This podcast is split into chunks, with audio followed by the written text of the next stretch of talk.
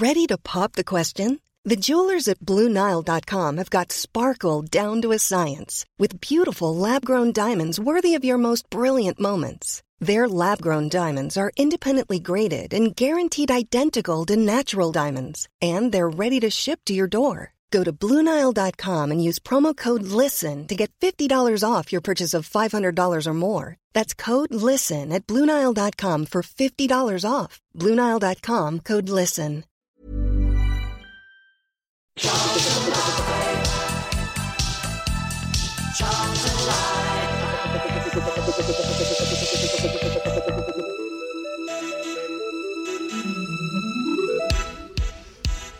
Good evening and welcome to Charlton Live. This is the big match preview. My name is Louis Mendez and welcome to our first show of 2019 here on Maritime Radio. Joining me here in the studio at the Valley is uh, Mr. Tom Walling. How are you doing, Tom? Yeah, good. Happy New Year, everyone. Uh, did you have a, a, a good break? It was lovely. Yeah, what did Yeah. you get up to? It's Christmassy stuff. Really. Christmassy stuff. Yeah, a few football matches, that sort of stuff. Best way to do it, really. And Pretty joining much. the pair of us in the studio here at the Valley is uh, is Nathan Muller. How you doing, Nate? Fantastic. Did you have a nice break? Oh yeah, well, considering the, I got a bit of a telling off because I wasn't festive enough, but yeah, I had a fantastic Christmas. Really, Yeah. really thoroughly enjoyed it. You look well rested, mate. You're like a man who's having a really easy first week back at work as well. Yeah, well, that's uh, that's another story. But yeah, no, I've, I've just done the same as Tom. Really watched um, watched two defeats, but apart from that, Nice, excellent. Well, that puts us all in the mood for uh, the rest of the season coming up on tonight's show. Uh, we are going to look back at New Year's, uh, the New Year's Day win over Walsall here at the Valley. Uh, we're going to hear from Lee Bowyer. We're also going to hear from Dillon Phillips as well. Lee Bowyer is also going to tell us about some potential transfer news, which we're going to uh, hear later on in the show. Um, what else have we got? We're going to talk about the takeover rumours because I mean we haven't done that for a few weeks, probably because we've been off actually. But yeah, there, there are new, fresh takeover rumours. Whether there's really anything in that, we'll try and work that out over the course of the uh, the, the next few. Uh, well, the next hour or so, and then uh, also we're gonna look ahead to Sunderland. Massive game coming up here at the Valley on Saturday with the Black Cats. We're going to hear from Mark Carrick from the Roker Report, and of course we're going to hear again from Lee Bow. Who'll give us all the team news, the injury updates, that sort of stuff. But first things first. I mean, since we were last on, so we, we came on for the Christmas special just after the, the win against Gillingham, a 2 0 win. You know, spirits were high. Then we had the difficult spell over over Christmas. We lost at Coventry, we lost at Barnsley. Uh, I think the injuries had started to catch up with us. So, I mean, that three points we got on New Year's Day here against Walsall, racing into that two goal lead and then uh, holding on a little bit in the second half after they pulled one back. I mean, that, that was vital for us, wasn't it, Tom? Yeah, big relief because um, I was a little bit concerned, and I think it, it is the fixture pile up that, that's caused it. But I wasn't at Coventry, but I followed the game, and then I was at the Barnsley game, and, and we weren't at our best in that first half. Gave them far too much respect, but um, even in the second half, there, you know, we rallied, we got a goal, and perhaps count ourselves a little bit unlucky that we didn't get something from that game, and that's against a team who, who hadn't lost at home all season. So you know, there were positives to take from that game certainly, and then as you say, you come into Walsall, and you know they're not a bad side, and we we knew that the squad was again, or rather the starting eleven again, was going to have to change because of injuries and suspensions. You got people like young Albie Morgan having to play, and then within ten minutes we were two 0 up, and you thought, right, well this is going to be easy, and then I think the team thought that a little bit as well, and got a bit complacent in the second half, but. We hung on, and it's uh, it's a huge win, particularly going ahead into uh, into Saturday's I mean, game. talking about that first half performance, I mean, we were really spraying the ball around nicely, and I think it was quite clear in those two games over Christmas where we got beat at Coventry and Barnsley. You know, Joe Aribo was out injured, and all of a sudden, I mean, Pratley come in and uh, Prat- Pratley's got his merits for me. I think he'd work well probably at the base of the diamond, just cleaning up when you need to. But when we need someone to actually get their foot on the ball and play around, I think a Rebo for Pratley's not really the swap that we'd hoping for. So I think the fact that Albie Morgan was trusted by Lee Bowyer on on New Year's Day, you know, someone who can put his foot on the ball and just spray it around. And at times in that first half, we were putting together some really, really nice passing moves. And I think it just showed that if we're able to control the midfield and be a little bit more in command like that, then we are going to create chances. And obviously, it helps that Walsall gifted us two goals, really a loose pass for the first one and then a, a silly foul for the second. Um, but I just think the manner of our play in that first half, the fact that we were able to keep the ball uh, up until maybe 10 minutes before the interval, we looked really comfortable. And that was because, for me, we had someone in the middle of the park in, in Albie who could actually play the ball around. yeah, exactly. And I think um, I think the the start of the game was for me was pivotal after the previous two because I think if we had a slow start against Walsall and we didn't win. Um, that would have been three. Saturday is going to be difficult, and if we didn't win that, we could find ourselves without winning four, um, and then we'd be chasing again. Um, so I think the start was absolutely crucial. But yeah, like you said, I think we started fast, two 0 I was probably thinking the same as everyone else, thinking, "Oh, at last we're going to beat someone four five 0 Lo and behold, um, as Tom said for me, I thought we got complacent in that first five minutes mm. of the second half.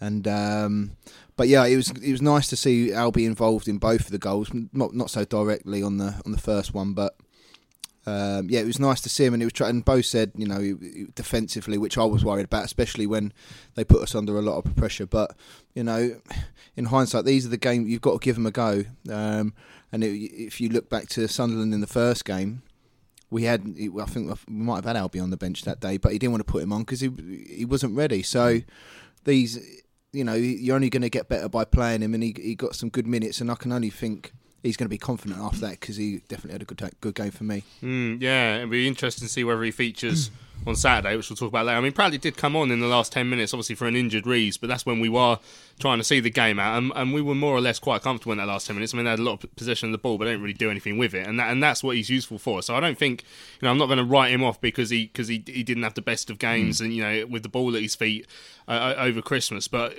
I, I, just think that that was the, the swap that made it worthwhile for us nice to see the two strikers on the score sheet again. It'd been a while, hadn't it? And it must have been nearly two games each. But um, um, the, the ball through from Fosu for the first game, he picked off the pass. It was a poor ball from Ferrier from, from Walsall into the middle, and he, that measured ball through. I mean, as we said, would, would this hopefully just see now, just little flashes of him improving again as, as he's getting more and more playing time coming towards the sort of the business end of the, the halfway point of the season now? Yeah, definitely. And I think through no fault of Pratley's, but in the game against Barnsley, we were we were lacking that creativity. Really, um, uh, you know, we we did have those players on there, um, obviously like Reeves as well, um, but for some reason that the midfield just didn't quite it just didn't quite sit right. And um, Morgan and Reeves and Fosu together, I just really liked that dynamic they had. They moved the ball really well. Um, I think Walsall tried to kind of when we got into their half, tried to make the pitch very small and, and try and close us off, but they didn't really manage to do it. And I think that was down to our players and the the quick movement and the quick passing and always being available. And uh, yeah, Fosu picked up that ball and that wouldn't have looked out of place a division or two higher. Really, it was really well measured and and great for Karlan to just gamble on that and get through. And it's hopefully we can start to see him and Taylor get a bit of a run in the side together again because I know they have played again recently, but they've been kind of in and out of the team with injury, or rather Karlan has, and, and Jose's had to come in. But hopefully now we'll start to see that consistency up top again. And when you do, you're going to get those results, and, and so it proved on uh, on Tuesday. Of course, the big the big news before the game was the day before was the fact that Jed Steer had been recalled by Aston Villa. And I said we're going to hear from Dillon Phillips later on. But you know, he, his first game back in the league since September. His performance, Nath, did, did you did you rate him? I know you, I know yeah. you like him. yeah, no, I, I, I, I did rate him, and I think considering the circumstances of you know, obviously only found out Sunday morning or Monday morning maybe um, that when Jed went back, yeah, you know they'll still prepare in the same same same way, and he probably a few nerves as you can expect. But I thought we give a good a good account of himself, and I think all of us on the on the show have said before Jed came in, it was, you know, we wanted him to have a go. Um, and then you know both decided to change it up, which you know that's his prerogative. But I thought Dillon was more than capable. Yeah, I mean there was questions on the you know the first game of the season with Sunderland and that, but listen, there was he's got to get games. You know, he's not he's not, not 17, 18 anymore, and he's getting to a stage where he has to play games now. And I thought he accounted himself absolutely mm. fine, and I have no qualms whatsoever in being number one for the end of the season. Yeah, he'll be disappointed he didn't get a clean sheet. Obviously, yeah. Uh, Andy Cook got that one back from at the start of the second half, which would make it more nervous. I mean, both felt that the, the side were tiring, but I mean, this is a debate that's been roaring on on Twitter for a couple of days now. The the, the disallowed goal for Lyle Taylor, the corner comes over. Now, my initial reaction, I have to admit, having seen it time and time again, is I don't think there's a foul. Now, there is a close up of after he's headed it on his way down. I think he's got a little tug of the shirt on the way down. So does that count? I mean.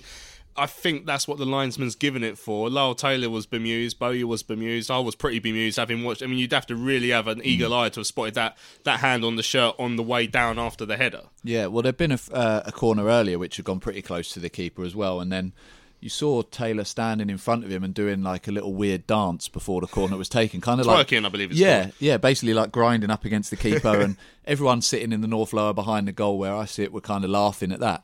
But then when the ball comes in, my initial thing when I saw it was he was nowhere near the keeper at all, and the keeper had gone too far out of his goal and is having to dive backwards to try and save it, and that that was what I saw. Obviously, you see it once, you see it at normal speed. It's difficult to tell, but the way the players reacted, it they knew they knew that there was nothing there, and obviously I've seen it seen it since, and, and most people have. For me, it, it, there's no foul there. I don't see anyone near enough to the keeper. It, it's his own fault for being out of position, um, and and Taylor should, was denied a, a, legitimate goal, but um, luckily it didn't cost us. But it's just one of a long line of strange refereeing decisions that we've seen this season, and I thought Tuesday was no different. There were just some, some odd calls he made all game, but as hmm. I say, luckily that one didn't cost us. It was a needed win, wasn't it, Nave? Just with the just with that little run we, we, we had after obviously after winning seven games in eight, and you're just worried it's going to tail off. And of course, with Sunderland coming up on, on, on Saturday here, which is a massive game, you just need to have that little confidence boosting three points just to keep you, you know, up with the playoff pack as well. Yeah, exactly. I think um, obviously, once we started accumulating all these injuries, it was only going to be a matter of time for me um, that we'd drop points. And but uh, yeah, like you say, the main thing now is that we we did bounce back um, on Tuesday. Was it Tuesday or whenever it was? New I Year's Day. Yeah, I keep forgetting that's what they're saying. New Year's Day on New Year's Day. So, but like I said earlier, I think is so crucial in terms of mentally um, going into Saturday's game that we did get a win under our belts and. Um, and we can push on now. So I think once we obviously get Saturday away. We've got some winnable games, shall I say? But mm. um, yeah, I think it was a massive win considering because I think that it, I think it was the manner of the, the, the defeats for me. I mean, obviously Coventry was just a bit meh. Um, first half, first twenty minutes against Barnsley was gave them too much respect for me. And then we did rally, like Tom said, in the second half. But I think that was a big, big, big win on uh, New Year's Day. Right, let's hear what Lee Bowyer had to say to Terry after the game here on New Year's Day. The Charlton boss felt these side earned all three points that they won against uh, Walsall. Yeah, I think um, well deserved victory, and uh, they definitely deserve that because of the two defeats. Obviously, I thought they was harsh on us. Didn't think we deserved to lose either of them games, and um, but today I think they show real character and especially first half the way we passed the ball I think that's the best we've played. Best 45 minutes we've had um, since I've been in charge. It just shows everyone how good we can play and how, how good we are. Um, I think second half they got that early goal, didn't they? And they had a little bit of pressure, and then we got tired. It's as simple as that. Um, in an ideal world, we'd be able to change things up a bit and give three or four of them a rest and then bring three or four in, but we ain't got that luxury at the moment and, and they're still digging deep, and, and so yeah, I think uh, I think it was it was good for us today. I think um, the fans helped. I think the last 15, 20 minutes when there was a little bit of pressure and the crowd singing, it, it does. They, they run extra. It, it, it's a fact. So um, yeah, it was it was good for us and good for the fans today. I think. In some ways, that first I think the first thirty-five minutes at least was probably the most dominant uh, performance I think I've seen against a side, certainly at the Valley, mm. um, for a while. Was there a hint of that it was that easy? Not easy, but it was that we were that dominant that maybe uh, a little complacency set in, allowed uh, Walsall back in. No, I w- I wouldn't say that. I wouldn't say there was any complacency because they'll always respect who they're playing against. But this, it just becomes too easy. It, it becomes too easy, and then instead of taking two touches, they take or one touch, they take three the next time they get it, and then they think, oh yeah, next time they do it four, five. Then they're inviting tackles, but when they're playing that one and two touch like what you see, they can't get near them. And this is what every day we do this every day. I see this every day near enough, not every day, but near enough every day. Like that's I see them train like that. So it's amongst themselves, and, and they can't get near each other, and so it, it frustrates me. That's why I said like Gillingham. I was like, look, this is probably the worst I've seen us play because that's how we uh, what I see all the time. That's why I do get disappointed and, and, and frustrated. And I love to see them do what they've just done there for the first half. And and you know the, the good thing for me as well because we've got so many injuries, they're up in the stand watching it, and they're like, wow, like this is if you do pass one and two touch, this is how it works. Looks from up there, you know, like it, it, looks so much better. And they're like, yeah, so this is why he's telling me this, and and that's why they're they're, they're getting him better and him improving.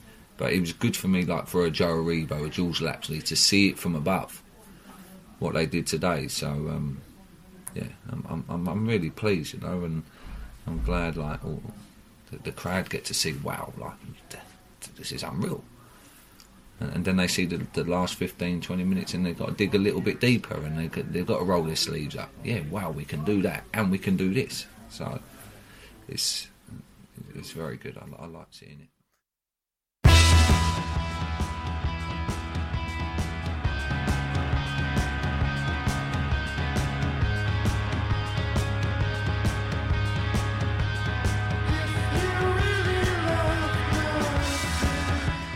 Ball now on the Charlton left of Ferrier. Infield it comes, but that's a loose ball and Fosu can pick it up again for Charlton. Grant's on a run, trying into the box. Cole Great ball. Karlan Grant! Oh, great oh, finish. that's a lovely goal!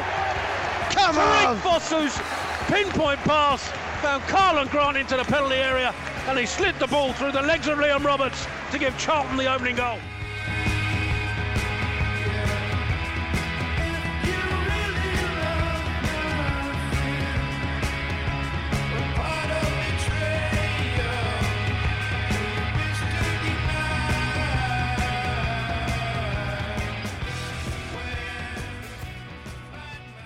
Welcome back It's Charlton Live, the big match preview here on Maritime Radio. Just heard there from Lee Bowyer after the win over Walsall here at the Valley on New Year's Day. Now, Lee Bowyer, of course, has been chatting away in his press day today. Um, when we spoke to Bowes after the game on, on, on Tuesday, talking about transfer targets, and he mentioned that he, he felt that two were close, uh, indicated that one might be a left back and one wouldn't be a left back, and also said that one of them was present at the game at Walsall. Now, uh, our excellent photographer Keith Gillard was uh, had his long lens out. Um, u- using it for good uh, this time, and and he was uh, he was pointing it at the director's box, um, and he spotted Palace player Jonny Williams. Now he'd fit in well here because he's he's very injury prone, unfortunately. but uh, but from, from what you hear from Palace fans, I know they're not the most trustworthy people. He's, he's meant to be quite a good player if if we can keep him fit, and if he is the man coming in, which it sounds sounds probable. Um, could, could be a decent signing for us. I think he'd be a brilliant signing. Midfielder? Um, yeah, and he. I remember seeing him play for Wales at the Euros, um, whenever that was, three or four years ago, uh, and I thought he was. He was really, really good, and was looking forward to seeing him play when he got back. Only to realise he played for Palace. Um, but then I remember him not really making much of an impact when he come back. And, and to be honest, I think Premier League probably is slightly above his level. But uh, he's then obviously moved to Sunderland. I've seen the documentary, and what you get from that, although obviously it is uh, edited and, and whatever, is is the sense of the person he is as well, and he comes across as a, as a thoroughly decent decent man as well. And uh, whilst that's not everything, I think the squad and the, the type of environment that Bowyer's trying to create, he seems like a personality that would fit really well with that squad. He wouldn't wouldn't upset anyone. He's not got a massive ego. He seems like someone who wants to come in and work hard and prove himself. And as I say, that's the sort of squad that Bowyer wants to build. So I think I think it works on both fronts. The the downside is his injury record, which, as you say, would be in keeping with a lot of the players we've got. But over the next half a season, I definitely think if we were to get him, he would be able to offer us something. Right, before we go any further on this chat, then let's hear what Lee Bowyer said when asked about transfers uh, in the press day today. We're hoping to get someone through the door and have a medical today. Um, that'll be later on today. Um, so that that's one that we're hopeful for, um, and maybe another one before Saturday. So that's the plannings. Obviously, sometimes you, you have to just put things back, unfortunately, and, um, and and and that's what's happened here. But we're hopeful to get at least one through to to be in the squad for Saturday. You're not mentioning any names still. No, no. There's um, not going to mention any names, and when it happens, hopefully it happened, then uh, everybody will see. Uh, whoever we're bringing, that there there be there'll be good additions to our squad, and, and they'll improve us. You used the word hopefully. You reasonably confident they could go through? Yeah, yeah, but you, you just never know with with the way things are going with us at the moment. Anything could happen. So, uh, but yeah, I'm I'm I'm hopeful and, and I'm very confident it's going to happen. So, um, and, and I'm excited if, we get the players that, that we're looking to bring in. Then, like I said, it's it's definitely going to make our squad stronger, and, and we need that at the moment because. Uh, we're, we're definitely low on numbers. So there's Lee Bowyer chatting away with, with, with, Tony Hard about this, you know, this potential. I mean, so like we said, the, the name linked is is uh, Jonny, what's his name, Williams from uh, from Palace. Um, but obviously Bowyer's not going to name any names. But as, as we say, we, we saw him there at the game um, as, a potential. I mean, a, a, couple of tweets came in about potential signings. I mean, London Geezer says Jonny Williams is the most injury prone player in the league uh, in all four divisions. Hope we don't sign him, and he's Palace as well.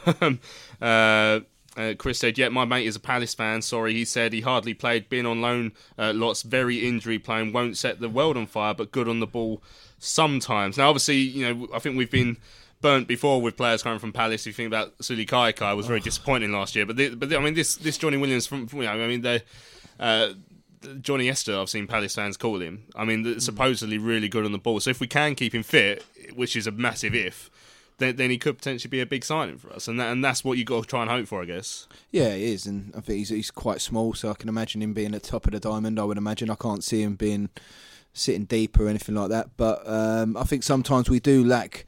Um, I know Reeves can do it sometimes. Fosu can drive, but I don't think we've got with Billy Clarke not fit at the moment, someone who can thread an eye of a needle ball. But um, yeah, you know, he is injury prone, but I think his contract's up in in the summer, so it's probably his last last go really. Because I think if he does get injured here, which looking at our record, it might happen. Um, he might have to sort of sit down and think what he wants to do, but. I mean, at the end of the day, it's another body, and it's a good quality body. Like Tom said, I think he's. I mean, on paper, he's better than League One. Um, but you know, who knows? If we we we might keep him fit, and he might turn out to be a, an un, unreal signing, which I hope he does. But uh, but like you said, yeah, hopefully he turns out better than Kaikai, apart from 15 minutes at home against Bradford. you got a good memory. I was trying. I knew, I knew he played well in one point at one game, but yeah. I couldn't remember which one it was. Um, obviously, the the other player talking about left back, we know that you know. I mean, Toby Toby Stevenson's come in and done a job a couple of times so far this season. Um, but we know Page is out. We don't like seeing Solly having to play there. We'd rather he was at right back where he's more comfortable. But yeah, he's done okay there. But um, you know, if, if, we can get someone, and the problem is obviously in the situation we are in currently, and we will talk about a potential takeover update uh, just in a few seconds. But in the situation we are right now, we're not spending money on players, so you are sort of like shopping around. I mean, Bose has done quite well with his transfers in the summer. I don't, I don't think there's one that really stands out as a poor signing. Um, so you'd hope that if he can find someone to fill that left back berth, which supposedly, you know, we might even find out before Saturday. So by the time you listen to this, you might find out who it is. Um, you'd hope that he'd be an adequate replacement for Lewis Page. Yeah, and I think you're right. I think his signings so far have been good. Um, I don't know too much about what left backs are out there or or who we might be in the um, potentially in the mix for, but you're probably going to have to take a gamble on someone who's currently playing League Two or maybe even non-league and bring them up. Or if you're lucky, you can maybe get someone who's just out of favour on loan at a Championship or a Premier League club or, or, a youth prospect, like we had Jay Dasilva, like we've obviously got someone like Bielik in this year from a from a good side. So they're the kind of sides or types of player you're looking at. As I say, I don't know anyone by name. Um, I think Toby's been okay. I thought he played well the other day. Um, I thought less so uh, Blackpool away, I think he struggled. So I think it's still too early to be relying on him. Um, and whilst you've got Solly and Nabs who can play out there, it's not their their favoured position. So I think, well, look, if we've got any chance of getting players, why not get someone who can do that? I think personally, at the moment, I think goalkeeper is probably more crucial because it kind of speaks for itself. If you have to put somebody like Sarr at left back, that's fine. If you've got to put someone like Sarr in goal, or you've got to rely on Ashley Maynard Brewer, it's you know that's a much harder decision to make. So I think goalkeeper is again somewhere we need to focus. But like Nath said earlier, I want that to be competition for Dills this time, like it was supposed to be last time, as opposed to someone going straight in. I reckon Naby will be all right in goal. To be fair, he's got all the attributes for. He's tall. Made a good save the other yeah, day. made a he? good save, didn't he, with his head against Walsall off the line? I, I, I, reckon he'd smash that in goal. Um, I mean, is there anywhere else you, are desperate, Nath, to, to try and fill? I still, I'm still banging on the defensive midfielder drum. I still think we need a ball winner in there. Um, I know Pratley can do it. But um, then his distribution afterwards but, won't be as good. But like I say, yeah. So I think, like you said earlier, I think Pratley's one of those last ten minutes see the game out sort of thing. But uh, I, I, Cullen, you know, I know Cullen will come. How would you like to look five years younger? In a clinical study, people that had volume added with Juvederm Voluma XC in the cheeks perceived themselves as looking five years younger at six months after treatment Look younger, feel like you. Add volume for lift and contour in the cheeks with Juvederm Voluma XC. Reverse signs of aging by adding volume to smooth laugh lines with Juvederm Volure XC. For important safety information and to find a licensed specialist, visit juvederm.com. That's J U V E D E R M.com. Not for people with severe allergic reactions, allergies to lidocaine, or the proteins used in Juvederm. Common side effects include injection site redness, swelling, pain, tenderness, firmness, lumps, bumps, bruising, discoloration, or itching. There's a risk of unintentional injection into a blood vessel, which can cause vision abnormalities, blindness, stroke, temporary scabs, or scarring. Talk to a licensed specialist to find out if it's right for you. Millions of people have lost weight with personalized plans from Noom, like Evan, who can't stand salads and still lost 50 pounds. Salads, generally, for most people, are the easy button, right? For me, that wasn't an option. I never really was a salad guy. That's just not who I am. But Noom worked for me. Get your personalized plan today at Noom.com. Real Noom user compensated to provide their story. In four weeks, the typical Noom user can expect to lose one to two pounds per week. Individual results may vary. But but I still think we need that. Someone like um, someone like a Jordan Cousins or something. You know, someone who can sit there, can, they can win the ball, but then they can they can they've got the agility to sort of drive with the ball as well. For me, Mm. um, I know Bielik's there, but I just think we need a little bit more pace in that middle. Yeah, excellent stuff. Right, of course, um, what happens in the January transfer window, a lot of that depends on who's the owner of the club. Now, you know, the fact that we've relegated this to what third on the running list su- su- suggests to you that I'm not getting my hopes up too much because we've been here a million times before. But obviously, Jim White uh, from Talksport was saying uh, the, the other day that he felt like a deal could be close within 72 hours. Now we know that Jim White's got Roland's phone number and they and they seem to chat quite a lot, so we can presume that that story's come from Roland's end. Um, uh, Rick Everitt, of course, who tends to know more about this sort of stuff than everyone. Obviously, has, hasn't always been right, but no one has been on this sort of stuff. He's said he'd heard a similar rumor. and Not he said he, he wasn't going to say anything about the seventy-two hours or anything like that, but he'd heard that there was a new owner that been show a new potential owner been shown around the training ground, introduced as the new owners, some sort of uh, spin-off of the Australian consortium, if you want to, if you want to call it that. So there's something to do with the Australians, but maybe not exactly the same makeup. Although Gerald Murphy potentially still involved, who knows? I mean, is it happening now? Are we are we all ready to, to go down and do a live show from the Rose of Denmark? I've just heard it's done actually, but uh, I'm. look, I said it on Twitter the other day. Until it's on the official site, and we've said this eh, pretty much every single time. I think there's been some times where we've perhaps got our hopes up a little bit more, um, but I think we're all a bit wise to that now, or sick of it, or tired, or whatever it is. But until that site puts out a tweet and a statement that says takeover's been complete, and it doesn't have dots or commas or any of those Roland trademarks to it, then I'll believe it. Um, but Well, until club, then, club sources hadn't heard anything when I asked yesterday. And no, and I saw Rich uh, was asked about it today, and he'd spoken to Bowyer, who hadn't heard much. But again, I don't know how much the playing staff or management staff would know about it. But look, it, when it happens, it'll be brilliant. Um, until something official comes out, I'm not getting too carried away. I mean, pe- pe- pe- lots of people are saying, but be- because I I think it is fair to assume that because it's come from Big Jimmy White, that it's probably come somewhere from Roland somehow. So people are people are guessing what his motivations is, and I, I think there's, I mean, trying to manage the fans' expectation for January, he has no he has no need to do that. The only thing I could think was maybe he's trying to flush out some other bids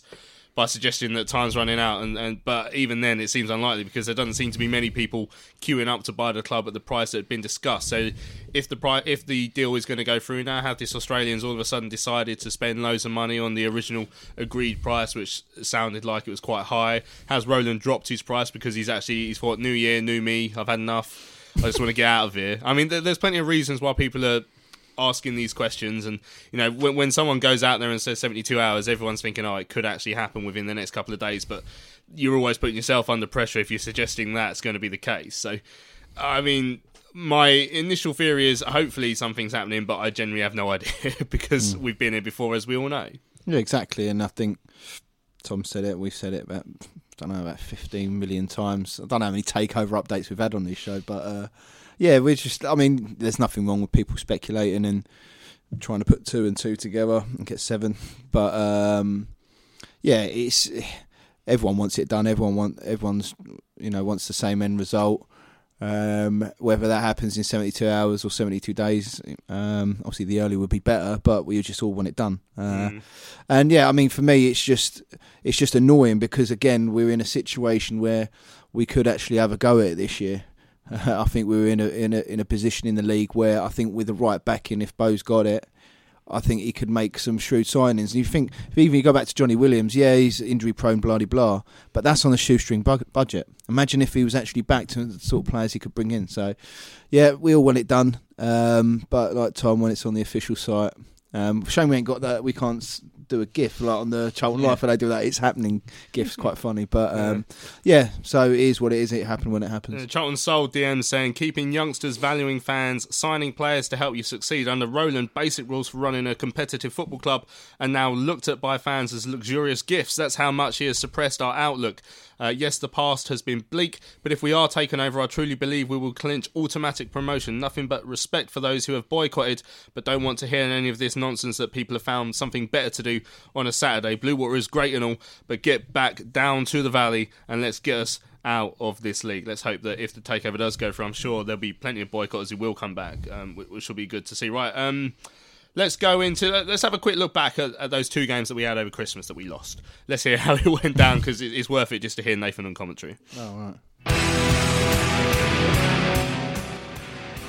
But the teams are appearing to our right hand side here at the Ricoh Arena. Further left is Shipley. Shipley having to go backwards to Kelly. Kelly in a bit of space. Reverse ball into the run of Chaplin into the penalty area. Chaplin to the touchline. Back across, a header from Hiwula! And he's opened the scoring for Coventry. Charlton have only left Chris Solly and Dick Steele back as Marshall will launch this forward into the edge of the box. It's a good one, it's headed up in the air by Bauer. Taylor's underneath it, heads it back across. Pearce with a header, flicked up by Pratley, and there's the equaliser.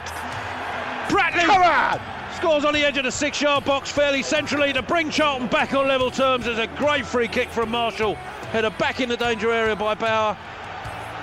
Taylor headed it back across and Bauer up there again, flicked it in. Jason Marshall. Pearce, I think it was, with a final header into the box. And Darren Pratley brings Charlton back on level terms. What a ball by Marsh. First thing he done, great ball in the box, great delivery back post, like you say, and back in the game. And the Charlton left into Sterling, uh, to Thomas again, who's drifting towards the edge of the penalty area. Ball into the box to Bayliss. Takes the shot and it's in. How did that crawl in to the right hand edge of the, of the goal? And Coventry have the lead with only a minute left of time remaining. Oh dear. We didn't close him down. Let him have a shot. Let him, have, let him get too much time in that box. Let him too much time in that box to pick his spot, and they've left it late, just like they did in the home leg. It's a scrappy game. Um, bad pitch. We tried to pass. Just, just wasn't happening for us today.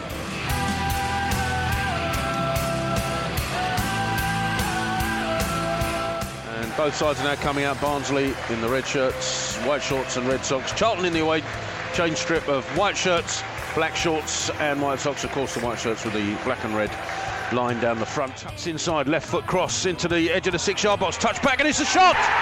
And it's the opening goal from Potts that left Jed Steer absolutely no chance. Well, it's a superb finish, that is, from Potts on the edge of the box. But Charlton will be absolutely fuming because it looked like the ball had gone out on that opposite It's side. inside now, swings it across to Thiam on the opposite side. Heading towards the corner of the area, cuts in his right, takes a shot. Oh my word! It's a hell of a finish. And Barnsley are 2 0 up. It's all come from a Charlton attack on the right hand side. Fosu prepares to take this. Right footed, takes the kick and straight into the wall. And then Reeves! Oh, what a strike! Back in it. Ben Reeves with a left foot hit. Low into the left hand corner and Charlton back in it. Well, that's superb from Reeves. Fosu's free kick wasn't the greatest. It came off the wall and it bounced up, and it's a half volley from Reeves, similar to Potts' goal in the, the first half. It's a superb strike, and the goalkeeper had no chance. And as I said, Charlton back in it. Trying to bring it down, does so. Little touch to Solly, who can't control it. Slides in, gets a touch on the ball, but he's given away the free kick. That's a poor challenge from Chris Solly. That he's dived in. Oh, he's going to get he's going to get booked for his troubles He only sent off. Second yellow. Solly's absolutely mad with that decision. I know he slid in, but I, I think um, he's, I think he's making the most of this edge. feel for him, you know, because I don't think we deserve to leave with nothing. I think um, the effort that they've put in, they, they deserve something from today.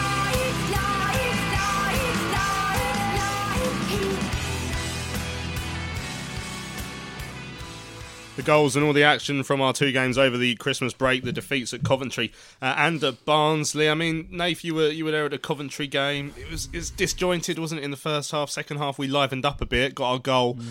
uh, and then it probably could have gone either way in that second half. But very similar to the Blackpool game, ended up losing. Yeah, it was. It was just a bit meh. It was a bit. I don't know. We seemed quite flat. We didn't. We weren't very fluid. Um, and I think we overall we were quite poor. I know Bo said we probably had a better the second half, but that only happened when Marshall come on for me. Mm. And you know, he, he set up the goal. We crossed the ball in for the goal. We had a couple of runs. You know, and I thought it was we were quite poor all round. And I mean, yeah, the second goal it was just I think it was Reeves or Fosu. I think it was or a combination of the two. And they didn't track the runner, and he's been able to pop a shot off. But it was disappointing because I, I thought we would probably we'd probably win Boxing Day and get a, a, a, and probably wouldn't win against Barnsley, so it wasn't Mm. surprising. But I think it was just the manner of the defeat, really, that we wouldn't didn't look as sharp as if you look at on New Year's Day and Barn uh, the the Coventry game, it's like chalk and cheese, absolutely Mm, yeah. um, disappointing, but it happens, doesn't it? Yeah, Tom, you went up to, to Barnsley. Both of you went up to Barnsley. Mm-hmm. I mean, we were blown away in that first 15 minutes. Two two good goals. Second one in particular from Thiam was was a very impressive finish. Now, Bowyer felt that after that we had the better of the first half. Now, after I don't I didn't see that at all. I thought, hmm. in my opinion, until we even scored, I don't think we looked like scoring. We had the, hmm. we had the free kick and Reese pulled one back, and all of a sudden we're putting under a little bit of pressure until the solid red card, which sort of takes the momentum away from you. But um, yeah, that was a, that was a bit of a that was that was one where I thought right now the injuries are really catching up for us, and that, and that was the one where I thought we really did not have any control of that football in the midfield. Yeah, uh, I completely agree with you. Um, I didn't think we were we were good until we scored our goal. Maybe ten minutes up until we got that goal, we started to look a little bit more lively. But as I said earlier, that first half we gave them way too much respect. Yes, they've got a good home record, but even with our injuries, we should have been able to compete with them better. We showed that in the second half, but the first half, I mean, we couldn't get near them. And, and credit to them because they were moving the ball nicely, but we were just sitting off and inviting pressure. And uh, you look at it, and even then, both of their goals came from outside of the area and were screamers. So it wasn't like they were getting hundreds of chances in the area. But I just thought we were we were far too nice to them. Um, second half, we improved a bit. I, I was disappointed with Pratley actually on that game in particular. I don't think it was really his sort of game. We got a bit more creative in the second half, got that goal. And I think you know we we had a couple of opportunities later on to, to snatch something, but um, as you say, Solly's then card took all the momentum out of that that late pressure, and yeah, it, it was unfortunate. Really, I think we could have got something out of it, but um, it's the way it goes. Well, let's hear from uh, Dillon Phillips now. Moving on, of course, with Jed Steer going back uh, on uh, back back well ending his loan. Sorry, from uh, from Aston Villa being recalled by his parents' side. Uh, Dylan was given his chance against Walsall, and he was delighted to be back involved with the first team in a league fixture for the first time since September. Yeah, I'm just happy to be back out there, mate. To be honest, um, no one wants to be on the bench. Um, it's been a tough time, but obviously, hopefully, I can stay out there now. Well, it, uh, as a performance, they've got your man of match award, so uh, you must be pleased with that. Yeah, no. Um, thankful for the people who voted for that. Um, I think there was all the boys out there done really well today, and uh, it was two different halves. I think everyone saw that. We was excellent in the first half, not so good in the second, but come away with the three points. Obviously, we haven't had the last two games, so that's massive for us. And uh, obviously, looking forward to Saturday now. It's a massive game, and hopefully, we can take three points there as well. And again, back from a personal point of view, so you've obviously had to keep your concentration and, and your levels uh, uh, uh, top notch to make sure that you're ready when, when something like this happens. Of course, yeah. I'm not going to sit here and say it's easy to, to do that. It's not at all. It's uh, there's days when you think, like, I just want to be out there, and it's frustrating. But obviously, it makes it all worthwhile. All the, all the work that I have been putting in for today. Uh, and have you been given any uh, any indication of uh, how, how it's going to go the rest of the season? No, no, nothing. No. So uh, it's just a case of being ready. Yeah, of course. Yeah, I, I, I don't know what's going to happen. I assume someone will be coming in, um, and my job is to just prove to people that, I, that I'm better than whoever they bring in. So it is what it is, and hopefully it's my shirt to lose and go from there. Ga- games improve any player. First team games improve any player. So obviously I played the games at the start of the season. the seven or eight games, whatever it was. Um, I've had a few FA Cup games and things like that, but it's just it's just having people believing in me. Really, do you know what I mean? I know I can do it. I know I'm good enough. It's just having the people around you to to prove that to everyone. You know what I mean? I just I just want people to trust in me. I, I know I can do it. So I just want to play now from here to the end of the season. That's my aim. So. You said that it was. You said that being on the bench is obviously not something people want necessarily. They don't want to keep staying on the bench every time that a game was played when they could play. So was it difficult to kind of accept that that you were? Of course, yeah, it's horrible. Like, Saturday for me was the worst day of the week. Like I don't want to. I don't want to be and watch people play. I, I want to play. Like I don't. I don't want to sit on that bench. I've done it enough times. I've probably done it 300 times. You know what I mean? I don't. I don't want to keep doing it. I've done it since I was 18 years old. I'm, I'm 23 now. I'm, I'm ready to play, and hopefully people can see that. And finally, with with the fact that Jed is now gone, there may or may not be someone coming in. But how determined are you to nail down that first team spot and make sure it's yours? Yeah, as determined as I was at the start of the season, I, I've never changed my attitude. I, I wanted to play at the start of the season. Obviously, it was disappointing that they done that they brought in and, and, and we swapped it around, but that's part and parcel of football. Like it's going to happen to anyone, and I'm just here to prove people wrong. Will the, the playing time you get between now and the end of the year help make a decision with what you do? Your, con- your contract's up at the end of the season. Of course, mate. Yeah, like I, we all want to play football. We're all footballers. I don't want to be somewhere where I'm not going to play. I don't want to be seen as a number two goalkeeper because that's not what I am. So, listen, I've just got to get my head round today and, and look forward to Saturday, and then contracts and things like that will take care of themselves. There we go, Dillon Phillips. Um, talking about his. I mean, I asked him right at the end there about his contract. That was the, the thing I found most interesting. Tweet came in actually from Andrew Wheaton said, "I don't think Dillon did anything uh, to lose his place. He's good enough." I mean, that, that's my opinion. I think he's all right. Um, Bowyer said uh, in after the match on New Year's Day that he felt that that Dillon's even improved from the start of the season. Obviously, hasn't been in the team since then, other than FA Cup games and, and Checkatrade and whatnot. Um, but I don't know. We we thought it's harsh, but you can. I mean, his voice. He sounded frustrated, didn't he? Yeah, he did. And I, I don't think anyone can blame him really. Um, he, he, he started the season, and you know, as much as um, you know, I'm as much as I you know I respect Bose hundred percent, but uh, I I didn't. I agree with Andrew. I don't think he done much wrong.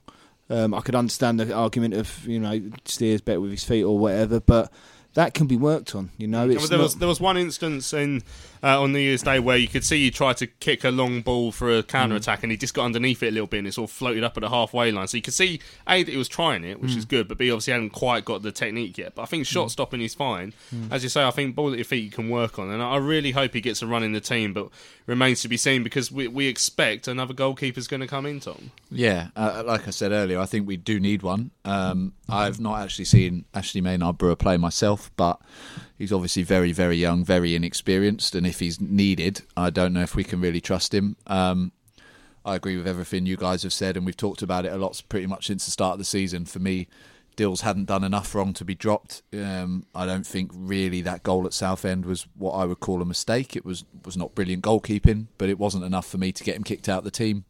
Um, I, I think he's a player that we want to try and keep hold of, and if we've lost that trust in him now. That's a real shame because I think we're losing a promising goalkeeper. Um, and I said it since the start. In August, I would have brought someone in who was a lot older, who was happy to sit on the bench, who could kind of mentor Dills through this first full season um, and really improve him as a goalkeeper. And, and we didn't do that. And I, I don't mean anything against Steer because I think he came in and did well. Um, and obviously, he's not going to turn down his opportunity to play football for us. It was just he was thrown into an unfortunate position where he was taking the place of a goalkeeper who we all actually quite like. But hopefully, we will get a keeper in now. Hopefully, they will act as backup to to Dills and push him. And if he does make mistakes, then yes, he does need to come out the side. But until that point, I want to see him kick on really and have a good second half of the yeah, season. I really hope that he gets enough game time to want to sign that new deal. Right, we need to move on because it's time to look ahead, of course, to uh, uh, Saturday's game here. A massive game with Sunderland, uh, just a couple of places above us in the, the race for promotion uh, in League One. Mark Carrick from the Roker Report, we spoke to him right at the start of the season uh, to, to ask him how the, the, the club have had, you know, how, what sort of summer they'd have really. And now, midway through the campaign, I've asked him again how the, the Black Cats have been getting on this year. I think it's it started a lot better than we saw. I think there was a huge turnover, as you know, in the in the summer, not just with you know, players, but management and ownership, and, and there was a huge kind of, of, of change of uh, heart at Sunderland at that time, and we weren't quite sure how that would go. I mean, Jack Ross had come down from, from the Scottish Premier League, and he didn't really know League One very well. Um, you know, Stewart Donald had taken over again, hoping to, to kind of resurrect this this giant that had fallen so far, and, and players who didn't want to be there. You know, it was just a bit of a mess.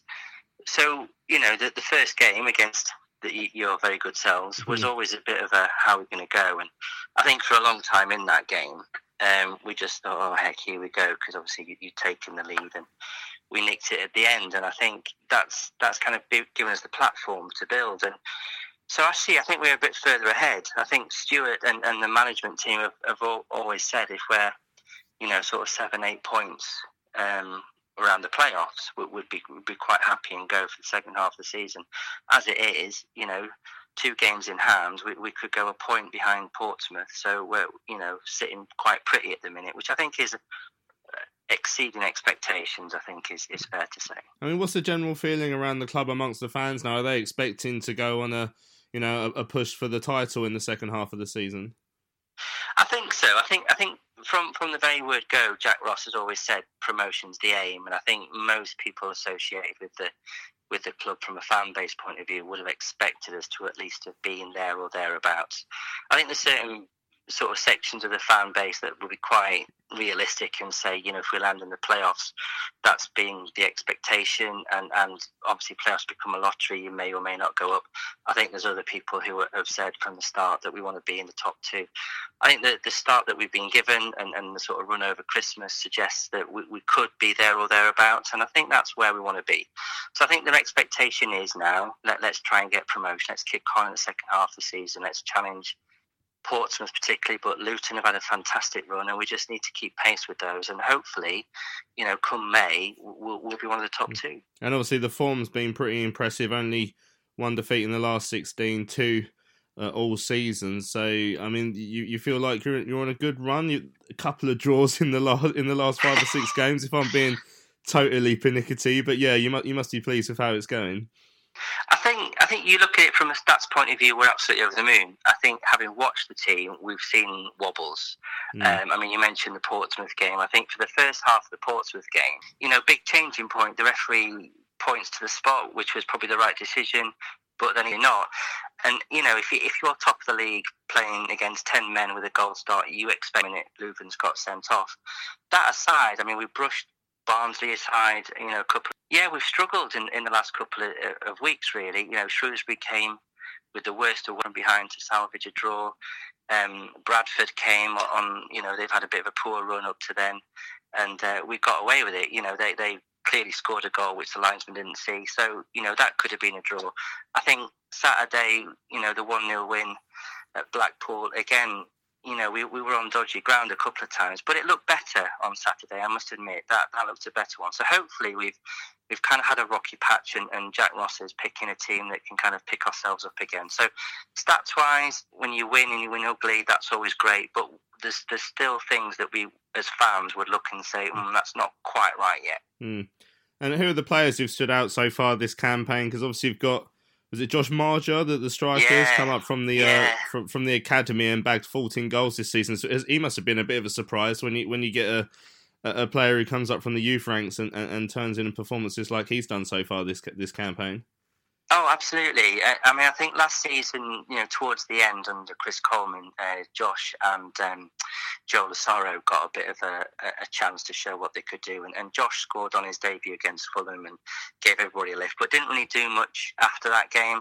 Joel Asoro seemed to be the one that was going to kick on, and, and you know we received a bid in the summer, around about two million from Swansea, and, and that was it really. He, he went, and I think you're right. Fans were kind of thinking, oh, you know, we've lost the better one of the two. But actually, Josh Maja has proved that he, he's always been the better player in terms of his technique, his ability.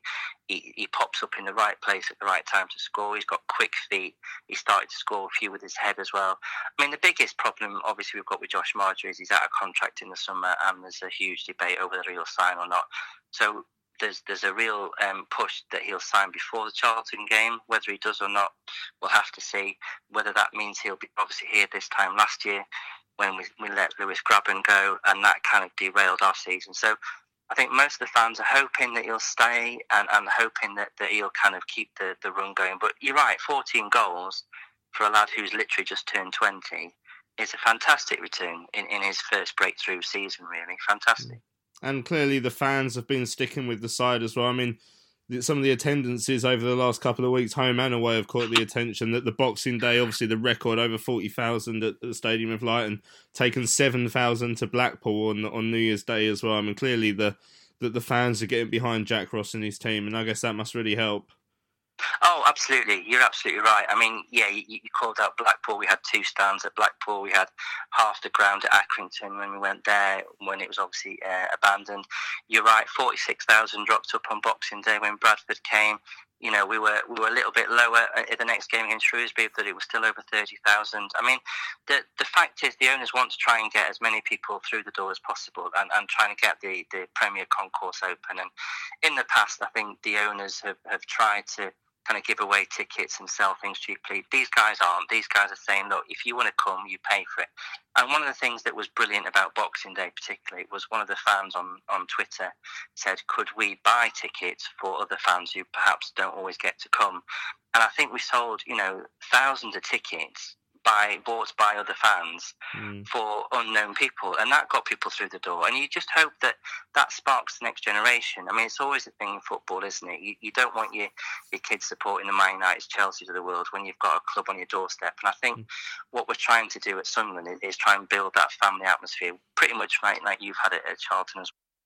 Says Mark Carrick from the Roker Report um, discussing uh, how Sunderland have been getting on uh, this season. My brother tweeted in actually Cornelius uh, Con Mendes uh, on holiday in Turkey saying, saying he hopes the game goes to penalties because obviously we've had a great, very good record against uh, Sunderland on penalties. Unlikely, I think. It's unlikely because it's not possible. If we get a penalty, maybe, or if Sunderland get it, maybe we could draft in Michael Gray to take it for him. Or if there's 16 penalties given, or however many there were. Yeah. Or Sasa Ilic and his lucky penny. 2p. 2p. 2p. 2p. Yeah. um, uh, just a quick word on Sunderland before we look at it from a more Charlton point of view. Um, Cattermole's out, as we know which is good news. He is suspended, unsurprising. Is he? Yeah, unsurprisingly, yeah, with his a million yellow cards every game. Um, I mean, they're two games in hand on us, so they're they're more likely to challenge top two than we are, as far as I'm concerned. Yeah, I think it's going to be our biggest challenge at home. Um, I think Honeyman might not be fit, which is a good plus for us. Um, but yeah, you coming up against Maja, just as they'll be fearing Taylor and uh, Grant. Um, it's going to be a test. It's unfortunate we're not going to have our strongest side out, but we're not going to use that as an excuse, and I'm sure Bowyer won't.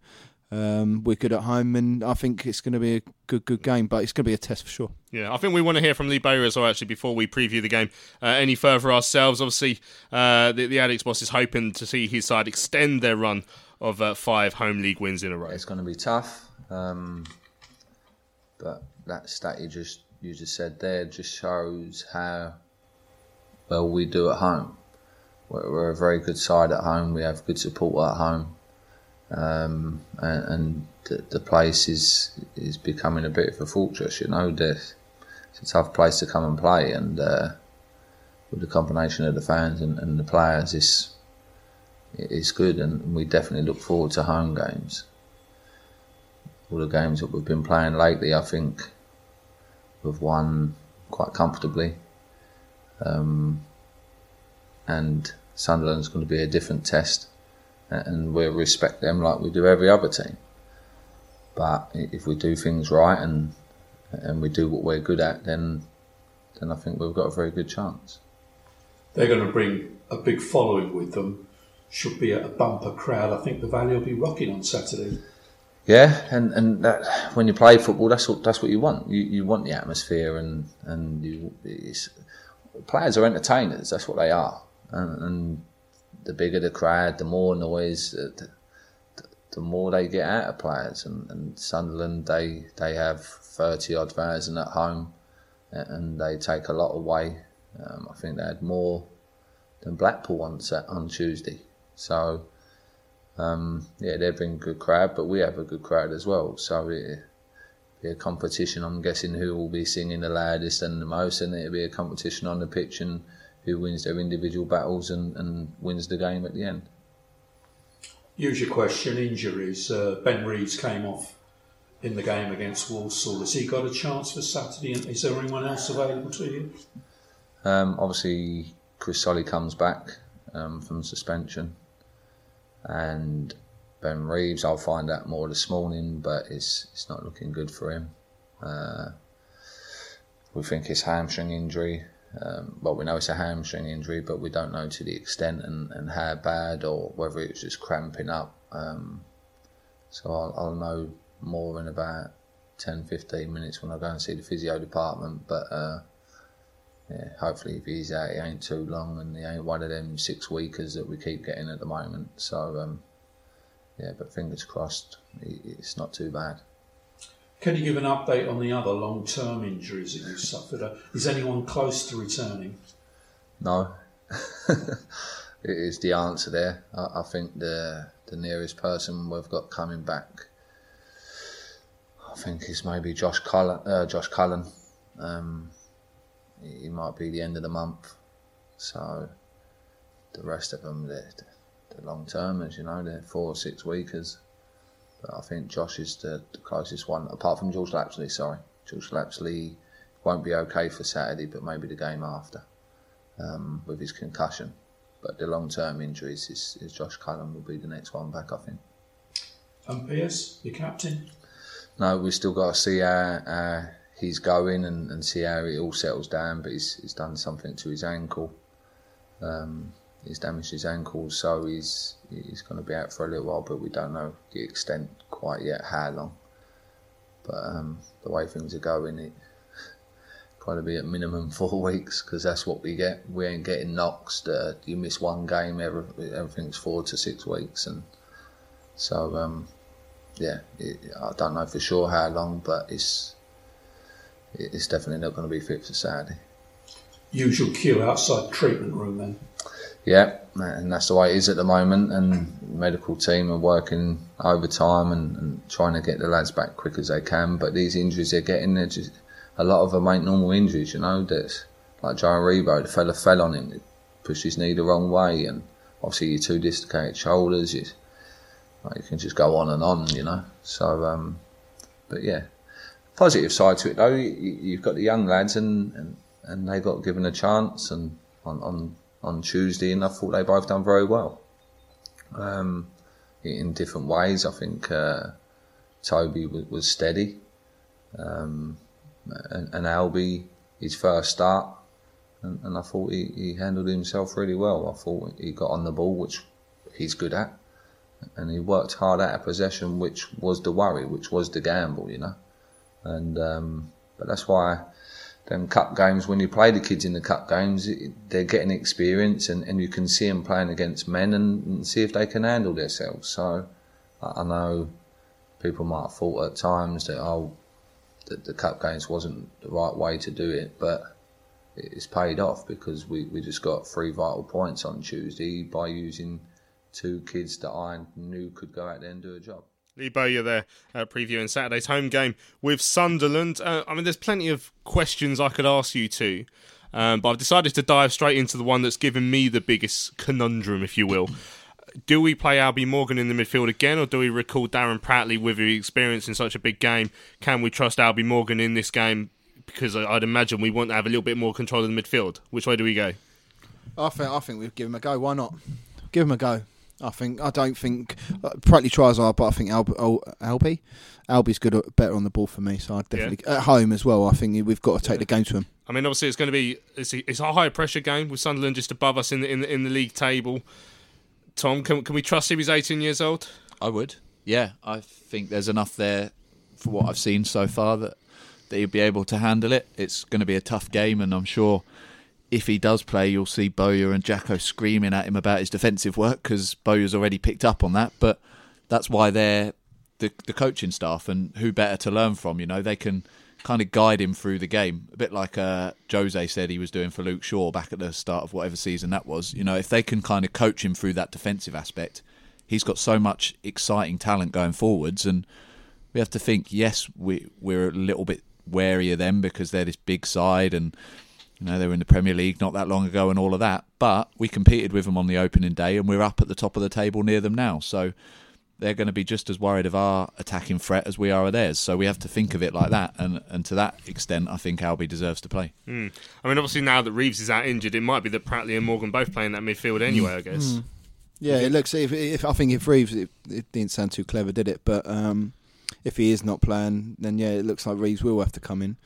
Um, I don't. I, I, can't see Stevenson starting. I think it might be a bit too much for me against someone like McGeady. Yeah, I was going to say with Solly, with Solly coming in, I mm. think Solly will probably start. You guess? I think yeah. so. Against McGeady, I think he's one. He's too good for this level, McGeady. So I think it, obviously Solly come back in at left back. Mm. I mean, obviously we've got the players to damage them, to, to, mm. to, to, hurt them, especially the front two. You know, Fosu's on form, Marshall if he if he needs to come in and, and, and to make them think in the second half, perhaps.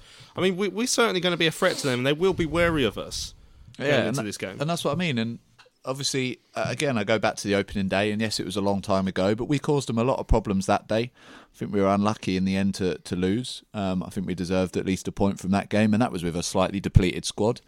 Um, and yes, we've still got our injuries, but we're coming off the back of the heavy fixture congestion now and starting to to get back into a bit of a normal routine. Um, and I think, yeah, you look at um, Taylor and Grant at the weekend, both getting on the score sheet. Yes, one was a penalty, but they all count. Um, we've got good attacking threat, and I thought yeah, the. I mean, the goal was so sloppy uh, on Tuesday to concede, but on the whole, you look at that back four. I thought Naby was outstanding. Um, I think Dijksteel looks more and more composed the more I see him as well. Stevenson plays a few lovely balls in, um, but again, I think needs to work a little bit on the actual defensive aspect. But we've got good players there. You'd expect, as you say, Solly to come back in anyway.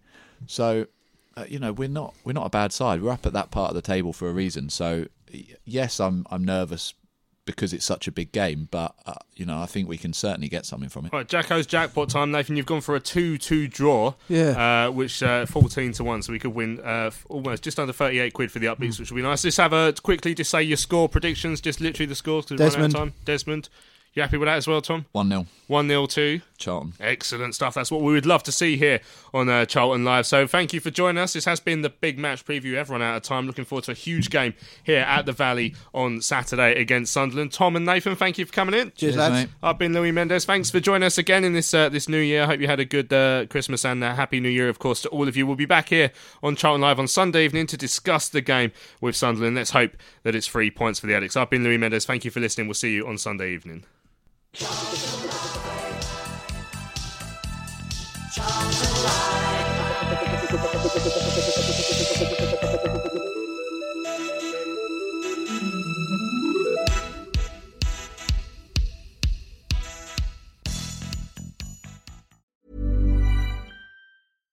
When you make decisions for your company, you look for the no-brainers. And if you have a lot of mailing to do, stamps.com is the ultimate no-brainer. It streamlines your processes to make your business more efficient, which makes you less busy.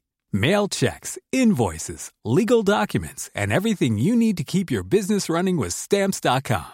Seamlessly connect with every major marketplace and shopping cart. Schedule package pickups and see your cheapest and fastest shipping options from different carriers. With rates up to 89% off USPS and UPS rates. And with the Stamps.com mobile app you can take care of mailing and shipping wherever you are. Make the same no-brainer decision as over 1 million other businesses with stamps.com. Sign up with code program for a 4-week trial plus free postage and a free digital scale. No long-term commitments or contracts. That's stamps.com. Code program.